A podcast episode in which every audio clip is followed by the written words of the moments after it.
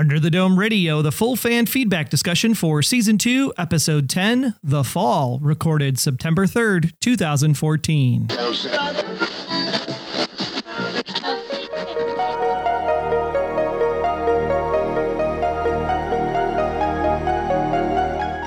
Thanks so much for joining us for Under the Dome Radio, the unofficial podcast and blog by and for fans of C B S T V's Under the Dome. It's episode forty-three of Under the Dome Radio. Show notes at underthedomeradio dot com slash forty-three. And if you want to leave us some feedback and be included in a future episode of the show, go to underthedomeradio dot com slash feedback. As a reminder, Under the Dome Radio is a very proud member of the Noodle Mix Network, as well as being sponsored by the affiliate links that we have over at underthedomeradio dot com slash Amazon. Check those out for all the details. And I'm Wayne Henderson, your voice acting, podcasting, Green Bay Packers fan who is so giddy because football season is just hours away. Go Pack Go. And I am at Troy Heinrichs, and I am not continuing this podcast tonight until I consult with Big Jim first. Always consult with Big Jim, Troy. Very wise of you.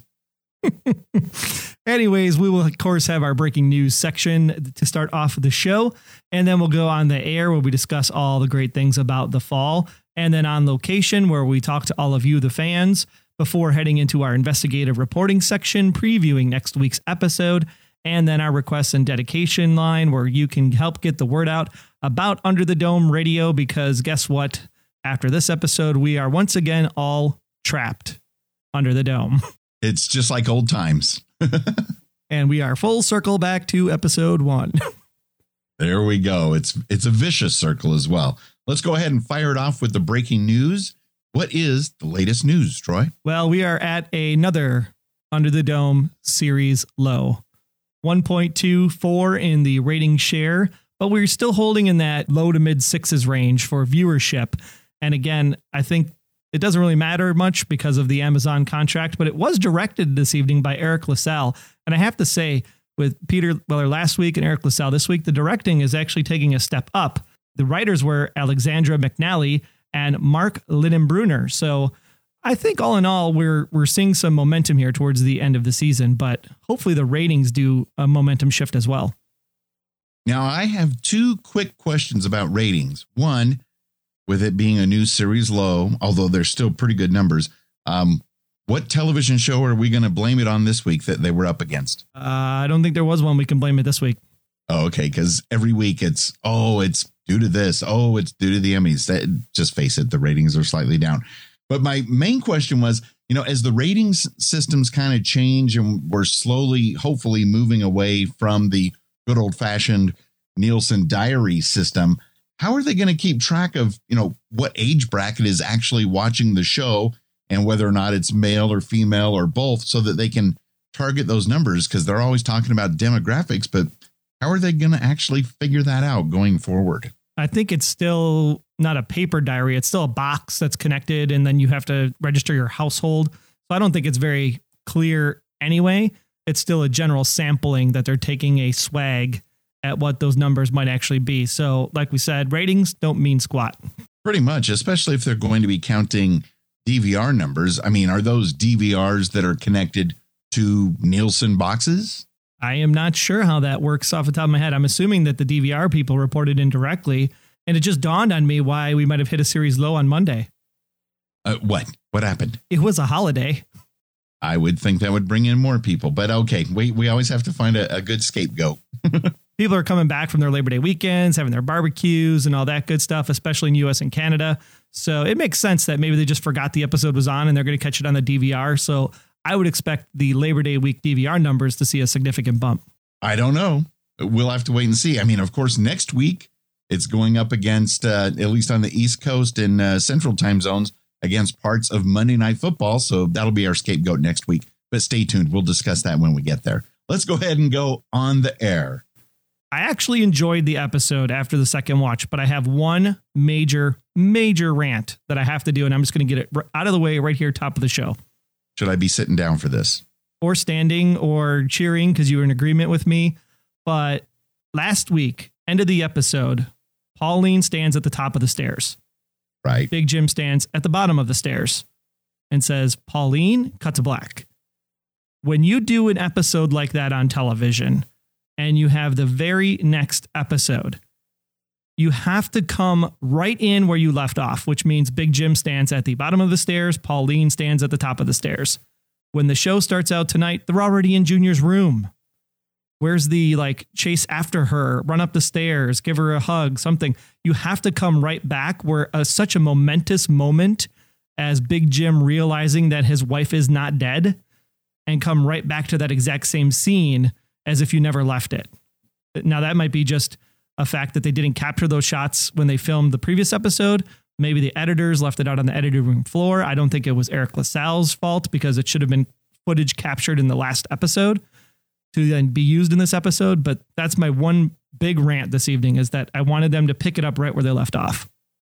All right. Well, I'm glad you got that off your chest, and I'm going to agree with you on that. I'm actually kind of overlooking that a little bit, but I can see where, especially say a couple years from now, if the Amazon deal is over and we're watching on Netflix and how it segues from one episode right into the next now, uh, that could be a little jarring, but uh, it would have been nice to find out exactly what happened in between being at the bottom of the stairs and being up in the room.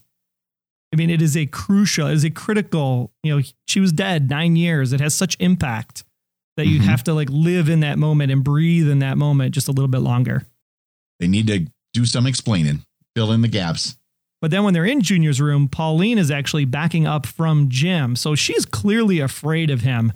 And I'm trying to figure out, why is she afraid of Jim? Because as they have the conversation, it, I actually start to side with Big Jim. You know, Pauline made choices on her own, did not consult her husband, did not think of her son, even though Pauline thinks she was doing the right thing.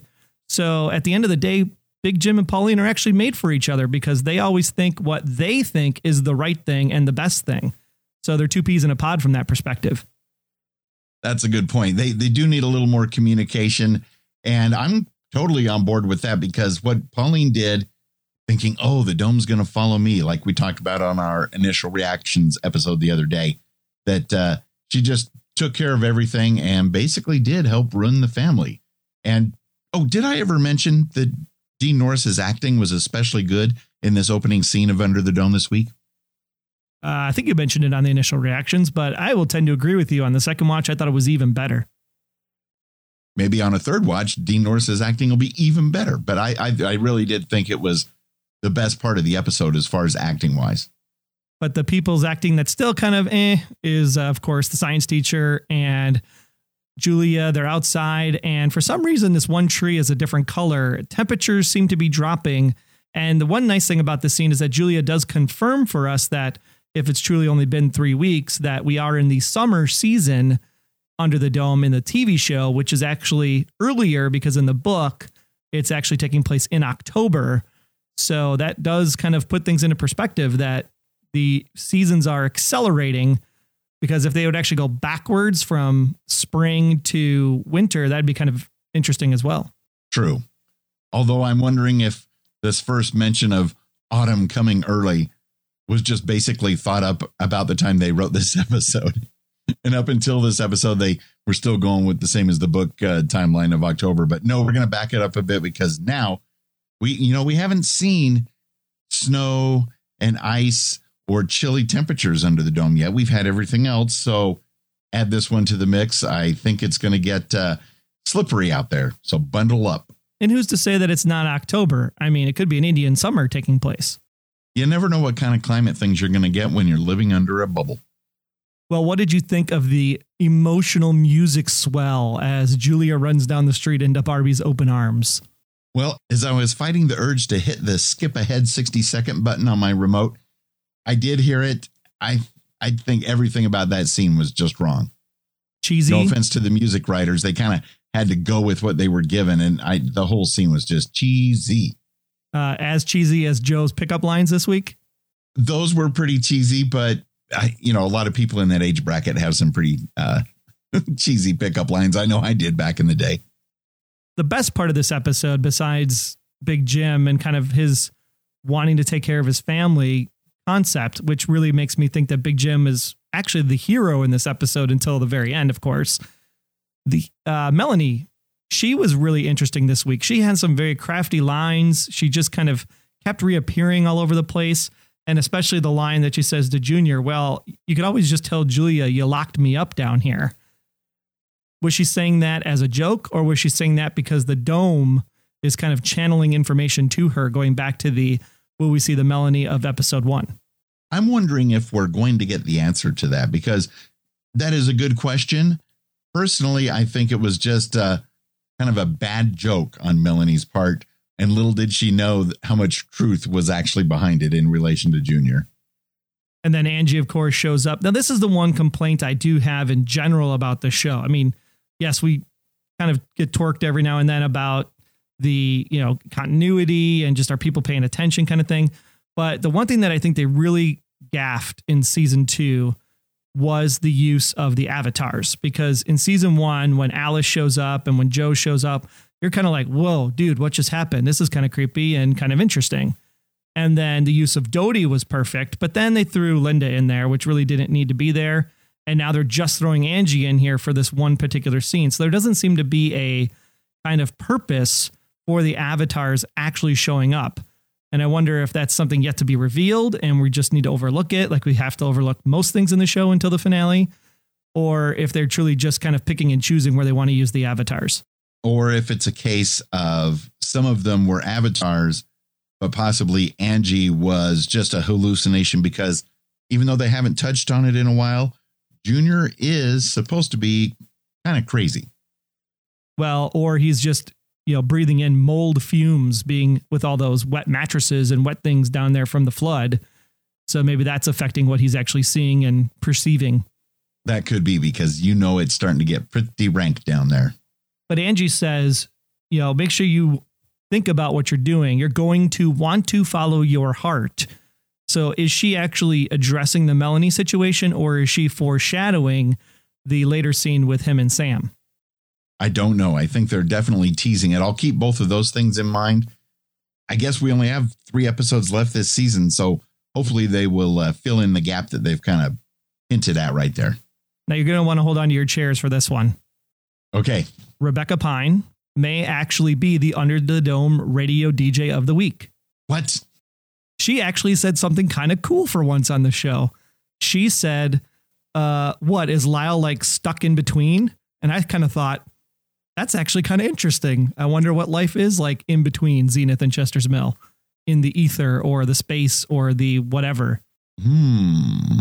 I didn't even pick up on, on that line. I, I still don't necessarily want Rebecca to be any sort of Under the Dome radio uh, D J involvement after she tried to kill everybody.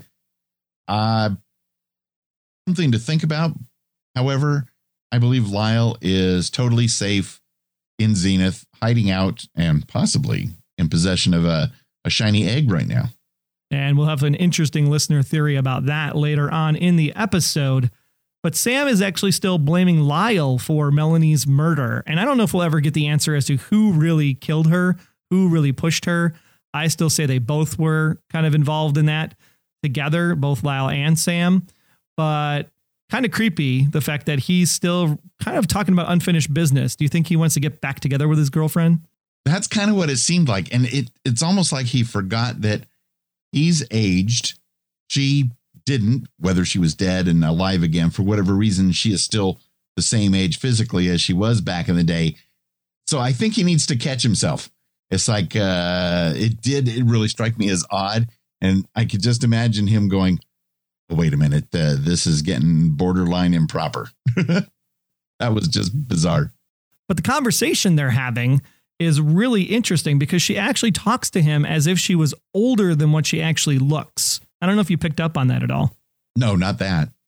And then Melanie has another one of these like big lines of the night. She says, you never know how many chances you are going to get. Is this something we need to focus on, because maybe they all die and come back? Or like we had mentioned previously uh, with the Red Door, that we said, did they die on their reentry coming back to Chester's Mill?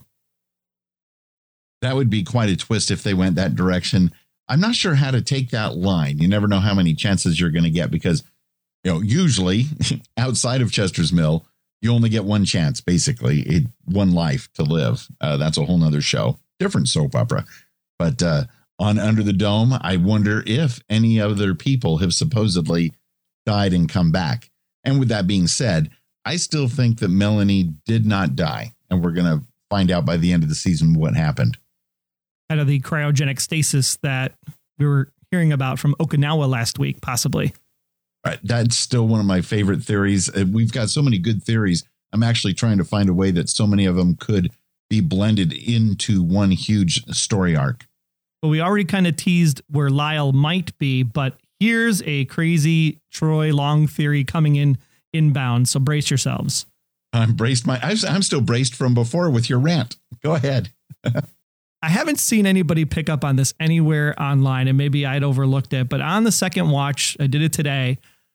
The painting in the studio as Jim and Pauline are having the conversation about Junior. If you look at the painting, there are six people, three stick figures without triangles, because when you draw a triangle on a stick figure, it typically represents a female. So there are three stick figures without triangles and three stick figures with triangles, which makes six people, three boys, three girls. And if we actually take into account that there are eight hands, not four, like Nori and Joe keep talking about through the episode, there are eight hands in total, and two of them are missing, one being Lyle, one being Angie. We have six hands remaining, and that picture had the exact six hands kind of kumbaya right in front of the dome. So is that a foreshadowing of what's going to happen in the finale? You're blowing me away with that one, Troy. Um I didn't even catch that painting. I try not to look at them because even though Pauline was the art teacher, I'm a little frustrated with some of the paintings uh, quality wise, but that's an excellent catch. And with Lyle temporarily out of the picture, or maybe permanently out of the picture, I could see where that could be what happens. And they have to get all six of them together. There's not going to be much room on that egg if they can get it back for them all to put a pinky on it or something. But Troy, it's recorded now for posterity. On episode forty-three of Under the Dome Radio, that theory is yours, my friend. Pauline, Melanie, Nori, three girls. Sam, Joe, Junior, three boys. All together, holding hands, saying, let us the heck out of here. We'll see. It, it's coming soon. And Pauline, she tells Jim, th- this really struck me on the second viewing as well, how she told Jim, I had to come back for Junior. And then after a dramatic, awkward pause. Oh, and for you too, Jim. So obviously she does not really care whether Jim's involved or not. It's all about her and Junior. Exactly. Pauline is looking out for number one because she learned from the master himself throughout their marriage. But Jim is continuing to apologize, trying to prove that he is not the same person.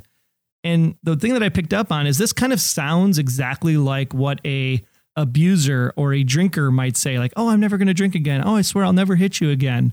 And I think that leads into what kind of happened when he ends up locking her in the studio.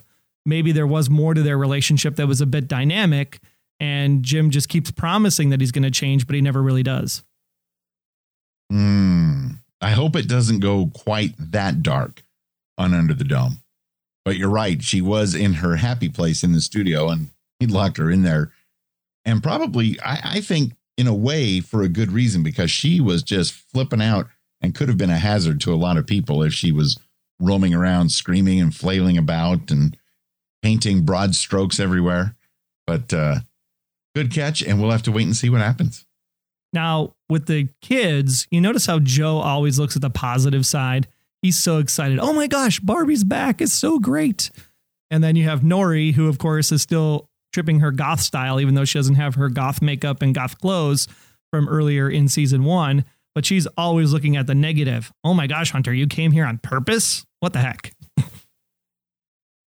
It's interesting that you notice they're like the Felix and Oscar of uh, the Odd Couple, but uh, you know, Nori is making a lot of sense.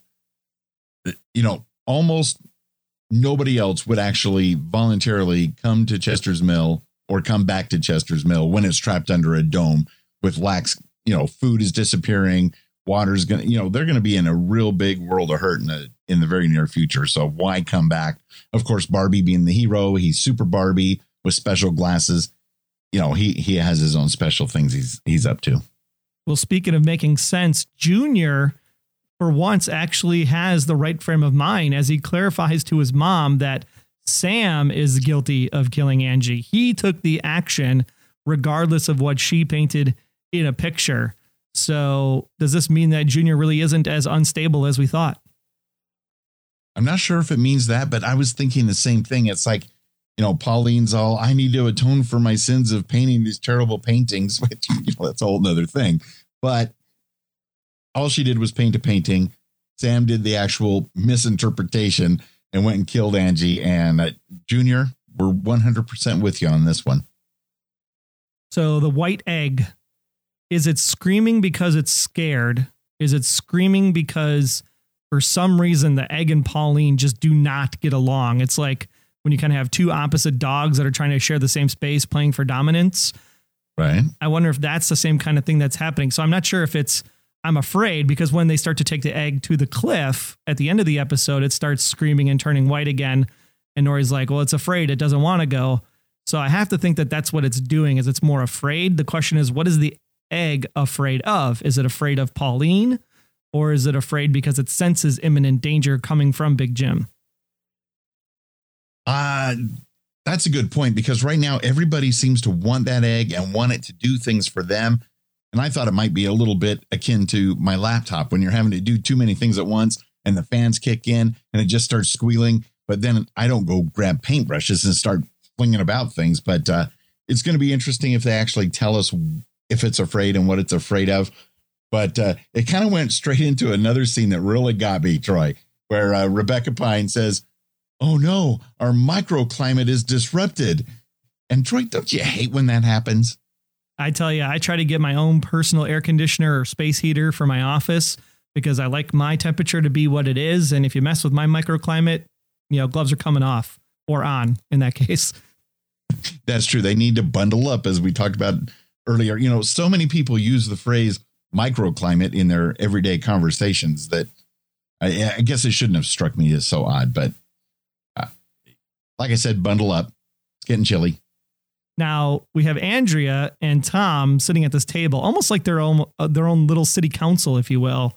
And it's weird how Julia praised Andrea for doing so good. And then Andrea was like, how about we all raise our hands and we tell Jim to basically shut the hell up. But now she's, I'm not going to do anything unless Big Jim blesses it. What happened that made her do that shift from left to right? Was it just the fact that Julia disappeared when Barbie disappeared? It could be something that simple. It was a dramatic shift in which side Andrea Grinnell was voting for and supporting. I don't think we're ever going to find out. I'm just glad that we got to see a little more Andrea Grinnell on the show. She needs a bigger role like she had, you know, about five episodes ago when she did save the town with all of her husband's uh, provisions. And if she saved the town with all of the provisions, and we could last for months under the dome per that episode, why is it such a dire crisis now that we have to get out of the dome today and jump off this cliff today because the supplies are running low again? Where's all the people? That's what I want to know. There's seems to be a shortage of townsfolk in season two. Hmm. Unless it's something more involved than just the food. That that's an excellent question. So they have this conversation. Jim walks in. And Jim's like, well, you're not going to do any plan unless you have me as part of it. So now I'm in. And they sit down and they kind of talk about it. And Jim actually makes perfect sense. I mean, people are going to probably rip on me for this because he's being so over the top with I'm a car salesman and I'm an elected official and I'm the sheriff and all. But let's face it, he is those things. So it makes total sense that he goes first, especially if his family's behind. And that way they can figure out how to get everybody else out of the dome. So I agree with Barbie. Jim's plan is pretty solid.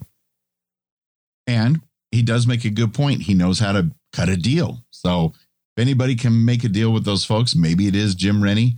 He does have that steely eye that he can uh, turn on and really get the focus. So like I said, in previous episodes, right now, I am on the Jim Rennie bandwagon. Because uh, everything else is just falling apart under the dome. So I might as well root for somebody who's going to take some action here. But let's be clear. He's negotiating with Don Barbara. I don't think one hundred dollar bills are going to be anything to influence Mister Barbara himself. True. Money is not going to be the uh, deciding factor in that deal. And then after the scene with Jim and Pauline, it looks like almost Pauline was the abuser in the relationship. She's like screaming, you know, make it stop, make it stop. You know, I'm, I can't you hear it? I'm painting this painting, which looks like, you know, windows or domes or something's breaking in the background and there's a fire. And I saw the fire in the painting and I was like, ooh, great. That's going to tie into the book, but we can't talk about that here. And as she's doing that, then she starts attacking Jim. And I couldn't tell if it was a scissors or a paintbrush because it made a really loud clang when it hit the floor. But it seemed like she was pretty violent during one of these episodes. So was Pauline really the abuser and not Big Jim? And I'm still hesitant to think that either of them was really an abuser, though I could see where it could be Big Jim.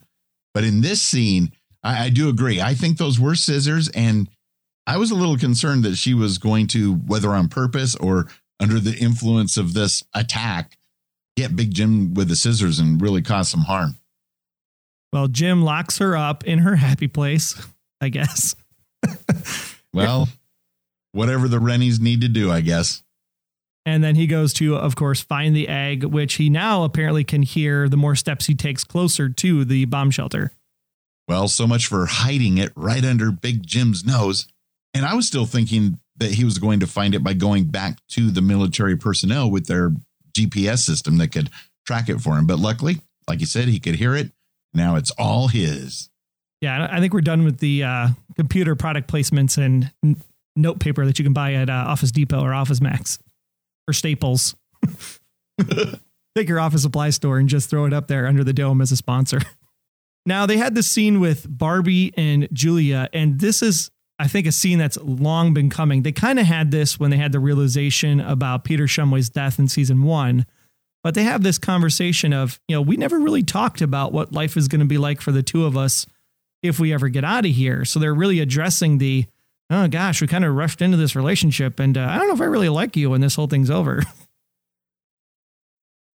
Hopefully when this situation's over, they can be over. And hopefully once the dome is gone, uh, the formalities of law enforcement can be brought in. And, you know, I still think Barbie, even though supposedly Julia's husband wanted to be killed, I, I still think that uh, Barbie needs to serve some time for that. And then notice twice in this episode, it, Melanie just kind of leaves, right? She leaves Junior and then, hey, did you say something? And then she kind of pops back up and then she leaves the diner as Julia and Barbie are having this conversation. And then she boop, pops back up again. Hey, you guys want the egg or not? Almost as if she's a ghost just popping up out of nowhere. Ah, mysteriously appearing and reappearing, kind of like John Locke was thought to be doing early on in Lost. I, I I still do not trust her or Hunter. I don't know if they're working together or exactly what's happening here, but I think one or both of them is not there for good reasons. Maybe she is an apparition that's being controlled by the dome or by Don Barbara. It, something weird is going on with Melanie as well as with Hunter. Well, Sam tried to kill Junior. Now it's Junior's turn to try to kill Sam. What did you think of that scene? Well, I thought this scene was really intense. And in a way, I thought Junior was going to do that because I thought he might be turning back into the Junior from the book Under the Dome. And then the apparition of Angie shows up and talks him out of it, which was odd because if nothing else, I thought she would be rooting him on. And so obviously Sam still has some important part to play, but I was kind of ready to be done with him. Well, I thought that this was an excellent scene. Ah. And mostly because if you remember Pauline and Sam having the conversation of, I can't believe you killed Angie. We need to go back to atone for our sins. Sam really takes his punches in this scene and doesn't really fight back. And I think is that him saying, yes, I, I concede. I messed up. I'm sorry. I'm bad. And then, of course, we have Junior sparing him at the end, which was pretty intense. I thought it was really going to come down on his ear, if nothing else. I thought for sure there was going to be a lot of blood there in the cabin. Well, Joe calls out Big Jim as they're carted towards the cliff and says, hey, you know, you always say you want to do the thing that's best for the town. If you chuck this egg over the side, we we could all die. Don't do it, Jim. Please don't do it. And then Jim's like, nope, I got to save my wife. I got to do what's right by her. And literally hits Nori's hands to magically knock the egg over the cliff. See, nothing bad happened. So I thought that was fantastic. Somebody needed to take some action. I'm tired of seeing the egg every week. So I was glad to see it go over the cliff, whether earthquakes and pestilence and doom are coming their way or not. It, it needed to happen story wise. Well, it proves that Phil Bushy was the one that should have taken action all along. The problem is, is that he waits for everybody to tell him what to do. And the one time that he finally takes the initiative, well, it spikes him in the gut. Poor Phil. Oh, man. And he was full board knowing that he was going to be able to get out. He really did take the leap of faith in more ways than one, because to run and jump off a cliff, hoping that you're going to land in a magical playground safely is quite a leap of faith, but uh, it didn't work out. A little bit of a moment of silence, a k a radio dead air for D J Phil Bushy. And I hope we're going to see him come back and as an apparition and haunt somebody pretty soon. So ratings this week, I yield the floor to you, Mister Wayne. All right. Well, I'm going to give this episode, you know, we're in that upward trend, so I'm feeling pretty good about it. I thought this episode was six point five spiked D Js. We are in agreement. Amazing. You took those happy pills this week, I'm assuming. I love those Whopper multi-malt balls. I am six and a half paintings of mystery. Ooh, the one with the flames? No, the one with the six people. So I really should have given this a six. Then it would have made more sense because there were six people in the painting. But I thought it was actually pretty decent. I liked the directing. I liked Big Jim. I liked the story up until we pitched the egg over the side, because now, uh-oh, we're all trapped again under the dome. It's almost like they were trapped under the dome before. That very brief amount of time where they could have all gotten out and gone to Zenith, and now it's all frittered away. Well, let's go ahead and see what the fans thought about the fall, starting with Mister Bryant Burnett himself. He said that he didn't get much out of this episode personally. I assume that the egg is now in Zenith, but theoretically there would only be one person possible who could pick it up without getting knocked out, which would be Lyle. So maybe we haven't seen the last of the Barber yet. And you know what? I'd be okay with that. I like that, Bryant. I'd like to see Lyle at least one more time this season, if not more. And maybe if he does get his hands on the egg, he'll be totally healed from his uh, bouts of mumbling, rumbling, and he's slowly getting back to normal. And I think the egg will take him. Maybe he will be the hero of this entire season in the end. I still say it's the kid in the clubhouse. He's going to be the new ninth hand or whatever. Oh, I hope not, because that kid does not take care of his belongings very well, and it's not going to be good for the egg if he gets his hands on it. Well, our buddy Neil from Bowie had to send in a message this week because we recorded a day early, and he says, first off, the prediction that the accessway between Zenith and Chester's Mill would be closed off after Barbie and Pauline returned. It did come true. It only happened after the egg was sent on its way. Strange that they kept Phil alive after getting shot and such just to have the spike impale him at the end of the cliff that does not longer go all the way to Zenith. And Big Jim should know that you negotiate from a position of strength and you don't give them what they want first.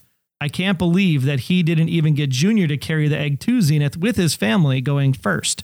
And that's actually a really good point. I think this is, again, Big Jim thinking about himself and not thinking about the town or his family. He's thinking, oh, look at me. If I get rid of this egg, which is hurting my wife, I can be the hero. And I think that's the only thing he was thinking about. How do I make this up to Pauline? And that's why he put getting rid of the egg above all else. I like that, Neil. That is an excellent catch. And now the more I think about the way you put it, that is something that would have made a lot more sense on the show. And then he finishes up with the big question of the week is, what are the role of the six remaining hands? Now that the egg is gone, how stable will the dome be without the egg? Could it be that the great disaster outside of the dome will be acting on energy, trying to actually tap into the egg? Neil. Mm, I hope so, Neil. I want to see lots of action, just not a bunch of this uh, teeny bopper romance. And I'm including the whole Barbie and Julia thing in the teeny bopper romance category. Well, our listening community is growing. We have another new voicemail caller all the way from Michigan this week at plus one nine oh four four six nine, seven four six nine. Hey, guys. This is Dave from Michigan, living in the glove. Um, calling because I'm a fan of the Under the Dome podcast, Under the Dome Radio. Um, and I watched this week's episode, and I wanted to just point out something that I noticed that you guys didn't mention in the instant cast that I'm sure you'll probably pick up by the time you could do the show tonight. Um, Big Jimmy, Big Jimmy, Big Jim locked the mom in the art room, somehow, somewhat similar to the way that uh, Junior locked Angie in the root cellar. I wonder if that's where he got it, if he turned into Big Jim because mom left him alone with Big Jim. Just something to think about. All right, well, thanks. Have a good, good cast. Dave from Michigan calling in from Under the Glove. Love it. Thanks so much for calling in. And I think he's onto something. I think Junior, having been raised by Big Jim, you start to em- you start to emulate what you see in the behavior. And he saw Big Jim probably locking up Pauline numerous times in her happy place. And I think that's why he ends up locking up Angie, because he's emulating his dad. Yeah, I could see that rubbing off on him. It's one of those do as I say, not as I do type of deals. And definitely don't do what Big Jim as a father does. Oh, excellent stuff, Dave. And he called back again just a few minutes later, basically to let us know how he found our podcast and also to let us know that he thinks that Hunter is some sort of mole. And yes, I'm definitely on board with that, Dave. I mentioned that I don't trust uh, Hunter at all. And I think we're going to find out maybe even this week truly what he's up to. I thought that on the first watch. And then on the second watch, I think it was just he got busy tinkering around with his internet connection, trying to see if he could get a, a signal back out to the outside world to update his website. So I don't know if he's really going to be reporting back to Don Barbara, especially after he gives the information that, you know, his parole officer wouldn't like that because he was hacking into other places. Well, I wouldn't be surprised if he's actually really working for somebody else over and above Don Barbara. And on second watch, I distrust him even more than when I first saw it. So you kind of went back the other way a bit, and I went further into the uh, mole-tastic theory I have. Wayne Henderson, Under the Dome Radio D J of the Week. My mind is blown. I didn't even think about a third party, even though I had the original third-party theory. I was just taking and running with it. You know, I, I watched a couple old episodes of Alias and how that's what really struck me with that type of deal. That's a good call out. An Alias shout out this week. I love it. Uh, Lucifer writes in on our comments on episode forty-two, the Instacast. Love that call. Uh, now look at that. Phil Bushy back on the show at last. Wait, what? Oh, poor Phil. Took a leap of faith and ended up on a bed of nails. A good lesson to learn. This episode is so heartbreaking. Those who say acting is not a big deal on Under the Dome must be ashamed of themselves. Big Jim totally nailed it this week, as well as Pauline. Now that the egg is home, assuming that we think Zenith is home for the egg, what happens next? Number one, will Melanie die, and this time for good? But she said you'll never know how many chances you can get. This obviously has to mean something. Number two, before it was dropped to the cliff, why was it turning to white, glowing as if crying for help? Or is it just happy that Pauline, its chatmate, is back?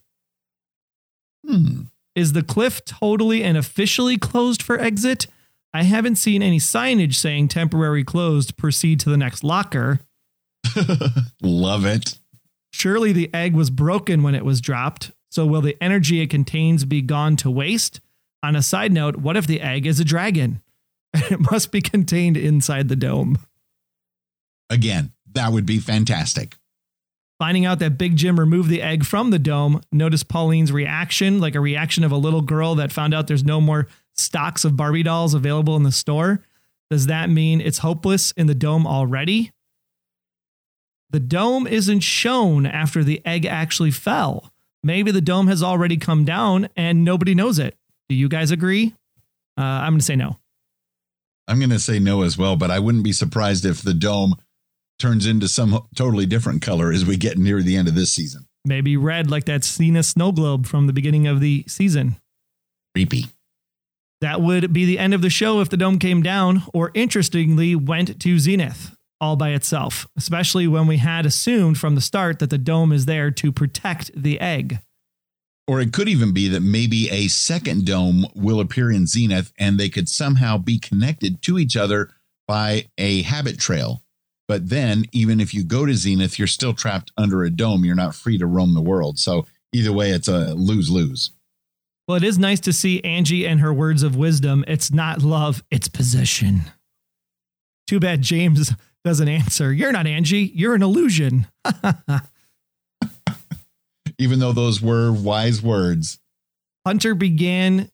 Hunter being in the dome adds spice to the show, but he seems to have a hidden agenda. I'm excited to find out. And by the way, he's an I T guy, but his website is worse than an elementary student's trying to learn basic H T M L. Seriously?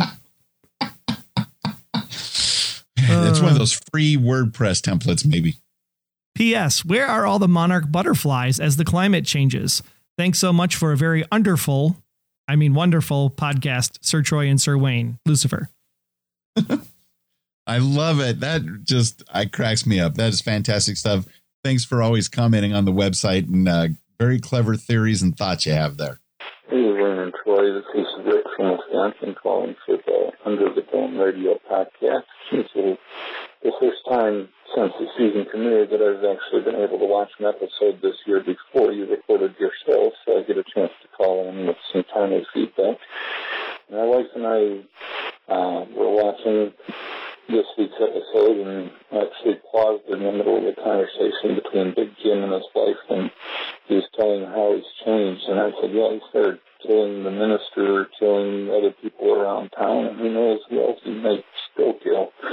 I think this episode was a very good episode. It was made the show more interesting to me. I think that how that they seem to truly be trapped since their exit got closed, and wondering, you know, what's going to happen with the egg now that it presumably is in a different town, and uh, I don't know if it'll have consequences there, if it'll create another dome, if it wants to come back to Chester Mills, you know, what's going to happen. I think that's a, an interesting part. Thanks for doing the podcast. I've been enjoying listening to it as I'm able to watch the episodes. Thanks. Rick from Wisconsin, thank you so much for calling in your thoughts. Kind of hard to hear, but that's because the part of Wisconsin he is in is so close where I think Zenith is that there's uh, some interference there. And Rick being in Wisconsin, one of the few Wisconsinites who's actually a Carolina Panthers fan, not a Packers fan. He doesn't want people to make the wrong assumption, but thank you so much for calling in, Rick. We appreciate it. Well, now Tiffany emailed in and said so many twists and overall a crazy episode. I don't think crazy even comes close to describing this one, Wayne. Yeah, if you tried to explain this episode to somebody that hasn't watched Under the Dome at all, I, I think they would just stare at you and blink. If you blink, you might miss an egg go by. Oh, there it go. Whoa. Well, then there were some people that were not so thrilled with the episode. We had at Von Doviak from the A V Club on his website summed it up with the fall as a disastrous episode in just about every conceivable way, wiping out any goodwill generated by the entire Zenith storyline over the past few weeks. With the exits sealed off, we're no doubt headed back to a crisis of the week territory next week as the Domers try to figure out how not to freeze to death.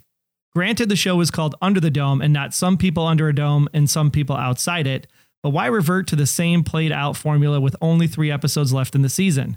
In a way, Big Jim is the perfect representative for the show as a whole. He keeps saying he's changed, but he just can't help himself. What do you think? I, do you think the Zenith is wasted, or do you think Zenith is still there and we'll see more of it in the next three episodes? Well, that that is a great message, and I definitely can uh, tie myself to a lot of those same sentiments. I don't think Zenith is going to be wasted, but it does take away the impact that we had all this stuff and we thought we might be seeing all sorts of people leaving Chester's Mill, even if they snuck out in the middle of the night or something. And now It, it, we are a little bit cheated. It's going to be definitely something to pay attention to, to see how these final three episodes tie up this season. Of course, no official word on whether or not there's a season three or not, but whether or not there is a season three, you know, there's going to be a gigantic cliffhanger. So is it going to involve Zenith? I think so. I'm just not sure how. Well, then Entertainment Weekly's T V recap kind of had the same sentiment. Joe and Nori are having a far from cute cuddling session. Leave it to Joe to try and take advantage of the temperature dropping to get some action. Angie appears to Ju- exactly. Angie appears to Junior and warns him not to follow his heart again. She appears to him right after he and Melanie share a kiss. Honestly, there was just too much young love in the beginning of the episode. For some reason, it's more awkward than cute whenever Joe or Junior kiss anybody on this show. And for me, Wayne, to be quite honest, I even think Barbie kissing Julia is awkward in that for that category as well. I agree with you and Entertainment Weekly one hundred percent on all those counts. I, it's almost like they're pandering to the, the younger audience, that not the ones that are invested in the story and the crazy theories as much as the ones that are just all about Joe and Nori and Junior, the characters themselves. And I, I think the show is dangerously close to pandering. And I agree. It's weird. It's creepy. It's a waste of time that could be spent on a lot of other valuable things. And as the weather outside drastically gets colder, I just keep thinking of that movie The Day After Tomorrow and hoping that we don't see uh, computer generated wolves roaming the streets trying to attack people as they try to get to the border and break into Mexico where it's going to be warmer. Maybe it'll be polar bears. Sorry, Bryant. I just had to throw one lost reference in. We've gone so long and it just wasn't there. We cannot help ourselves. Hey guys, this is Hank Davis calling you with a theory. What if the Dome knew about Big Jim's plans to hand over the power source and purposely kept Lyle somewhere in that in-between state? So when Jim threw the egg through what we believe to be the way out, in fact, Lyle can then retrieve it from that in-between state, and then a new passageway will be opened for Lyle to come back into Chester's Mill. Just a little theory I'm toying around with. What do you guys think? The Rebecca Pine isn't so far off there, Hank Davis. Thanks for checking in. Brian says Lyle's actually in Zenith catching the egg on the exit. Hank is actually saying that Lyle is in the in-between state catching the egg before it escapes, and maybe then the Dome jettisons Lyle back into the lake with the egg in hand. I think that's a really great concept. Now, it's probably because not only is Hank um, a great podcaster who now has a new podcast devoted to the Detroit Lions, the Channel Roar podcast, so it might be a football related thing. Lyle is picking up the fumble and he's going to run it in before it ever even made it into the end zone in Zenith. It all ties back to football. And Hank, I think that is uh, an awesome, awesome theory. Do you think that's worthy of a uh, special title, Troy? I think we can hand off the honorary Under the Dome Radio D J of the Week to Mister Hank Davis, because he's channeling his inner science teacher, even though I'm sure Hank feels the same way about the science teacher we all do. Excellent. Congratulations, Hank. Honorary Under the Dome Radio D J of the Week. That is a great theory, and I like that a lot better than my original thought of Lyle just happened to be hanging out in the playground. Oh, an egg. Whoa, it's the egg. And all of a sudden uh, being all powerful. I don't know if the in-between is that area where the uh, creature that uh, some people referred to as a smoke monster, if he's just still kind of in that little tunnel area. Hank, I like it. And it, I bet we find out this week, and you're probably going to be right. Well, moving into the investigative reporting section. Again, this is our spoiler zone, so turn it down for just a second if you don't want to know what's happening next week on Under the Dome. But Mister Jack Bender himself will be back to direct Black Ice, written by Adam Stein and Peter Calloway. And Black Ice is going to be focused on Sam and Rebecca as they spring into action. Interesting choice of words since it's getting colder. They spring into action when plummeting temperatures threaten everyone trapped in Chester's Mill on Under the Dome Monday, September eighth. When temperatures begin to plunge, Sam and Rebecca spring into action to try to save the residents of Chester's Mill. Meanwhile, Barbie risks his own life in order to save Julia after a terrible accident. I'm looking forward to the terrible accident. The rest of that description doesn't sound like anything that will suck you in to want to watch the episode. well, I want to know what's happening with Melanie, because is she going to die now that the egg is gone? That's really the big interesting twist. And of course, what happened to the egg? Where is the egg? I don't think we'll get that answer next week. I think they're saving that for the finale. Okay, but uh, in the meantime, I don't. I hope they don't hold off all of the dramatic disasters until the final episode of the season. I think this coming week would be a great time to have that tragic accident somehow involve Sam and Melanie, uh, just the characters, because I need it to be more like the book, with a dwindling population of Chester's Mill, not a growing population of Chester's Mill. Well, in the requests and dedication section this week, no new iTunes reviews. Remember, you can go to under the dome radio dot com slash iTunes, leave a five-star review. Even if you listen to the show in another podcast app or service, it really does help the show get noticed. And of course, invite more people into our fan feedback frenzy community. But we do want to mention some new things that are coming up as Under the Dome winds down here, where you can find both myself and Wayne in some other projects that'll be coming up in the future. Yes, we're trying to do our, our part to uh, take over the podcasting space all on our own. Just kidding. I am excited that uh, the new season of my Packers fan podcast that I do with uh, Dallin Christensen is now underway, with football season possibly already underway by the time you hear this episode. If you want to check it out and hear us talk about the Packers instead of just being Packers fans, go to packers fan podcast dot com. And if you keep listening throughout the season, I'm sure you're going to hear a familiar superfan Troy calling in from time to time. Cannot wait. Packer season is going to be awesome this year. And then, of course, I will be over on a new podcast called The Blacklist Exposed. This is going to be with golden spiral media dot com. You can check it out at golden spiral media dot com slash podcasts. And we'll have our website up there probably in a few weeks as we get closer to the season two premiere of The Blacklist. But most importantly, Wayne and I will not be gone for long, as the minute Dome ends, Resurrection begins. So if you like the banter back and forth here, and you like us talking about people that are trapped in a small town, we can keep that conversation going on Resurrection Revealed. That's at resurrection revealed dot com, where we talk about all the mysterious happenings in the town of Arcadia, Missouri, where people that have been dead for a long time, a short time, or all kinds of time just seem to keep popping up in town, and we have to deal with why that's happening. And we're going to get some really crazy twists in season two. That's Sunday nights at eight p.m. on A B C. And we're hoping that we also, and that's Central Time, I believe, uh, Eastern and Pacific, uh, nine p.m. on A B C, right after Once Upon a Time. So Resurrection Revealed and Once Upon a Time, the Once podcast, are both on Noodle Mix Network. Yes, check them both out. Stay within the family. And then, of course, once Resurrection ends, we'll hopefully be back for season three of Under the Zenith. I think they need a dome on the West Coast somewhere. I'm feeling kind of left out out here. Uh, maybe in Seattle. We'll just close it all in. Oh, wait, no, that's for the Packer game. We digress. Yes, we do, as long as we're victorious. Now, remember, this show is made possible by all of you, the fans, so we really could use your help. Go on over to the right-hand sidebar, make a propane tank donation to get us over these last three episodes as we speed into the finale coming up in just a few weeks.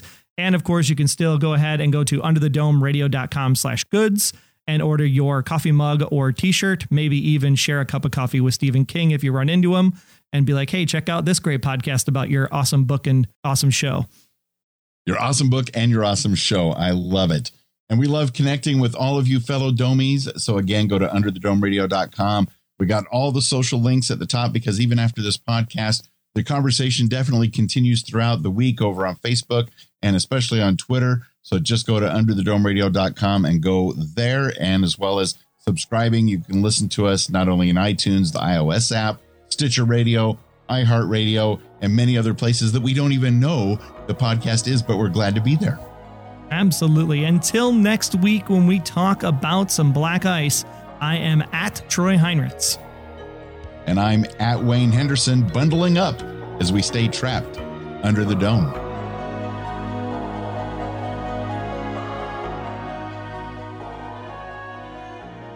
Under the Dome Radio dot com. Under the Dome Radio is a proud member of Noodle Mix Network. Get more of our award-winning and award-nominated podcasts to make you think, laugh, and succeed at noodle dot m x. Get organized in your personal and professional life. Laugh with our clean comedy. Theorize over great television shows and so much more. All waiting for you at noodle dot m x.